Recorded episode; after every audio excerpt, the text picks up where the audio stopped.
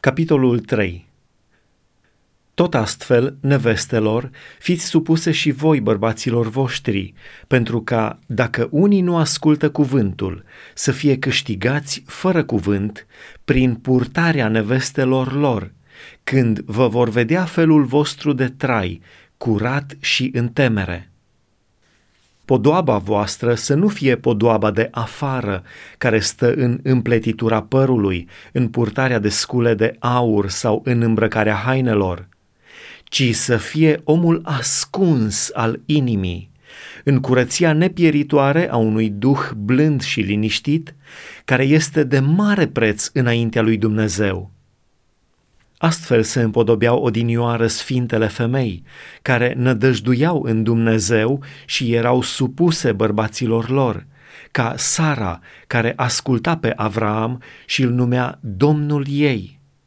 Fiicele ei v-ați făcut voi dacă faceți binele fără să vă temeți de ceva.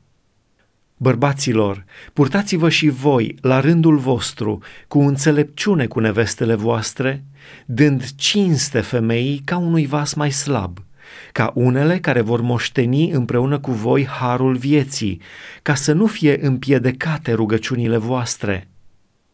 Încolo, toți să fiți cu aceleași gânduri, simțind cu alții, iubind ca frații, miloși, smeriți. Nu întoarceți rău pentru rău, nici o cară pentru o cară. Din potrivă, binecuvântați, căci la aceasta ați fost chemați, să moșteniți binecuvântarea. Căci cine iubește viața și vrea să vadă zile bune, să-și înfrâneze limba de la rău și buzele de la cuvinte înșelătoare, să se depărteze de rău și să facă binele, să caute pacea și să o urmărească, căci ochii Domnului sunt peste cei neprihăniți și urechile lui iau aminte la rugăciunile lor. Dar fața Domnului este împotriva celor ce fac răul. Și cine vă va face rău dacă sunteți plini de râvnă pentru bine? Chiar dacă aveți de suferit pentru neprihănire, ferice de voi. N-aveți nicio teamă de ei și nu vă tulburați ci sfințiți în inimile voastre pe Hristos ca Domn.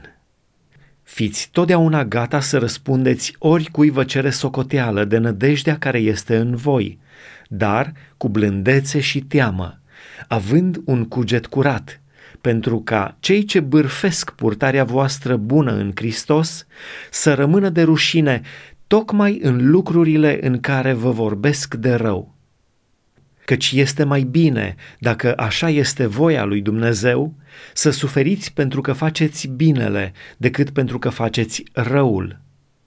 Hristos, de asemenea, a suferit odată pentru păcate, El, cel neprihănit, pentru cei nelegiuiți, ca să ne aducă la Dumnezeu.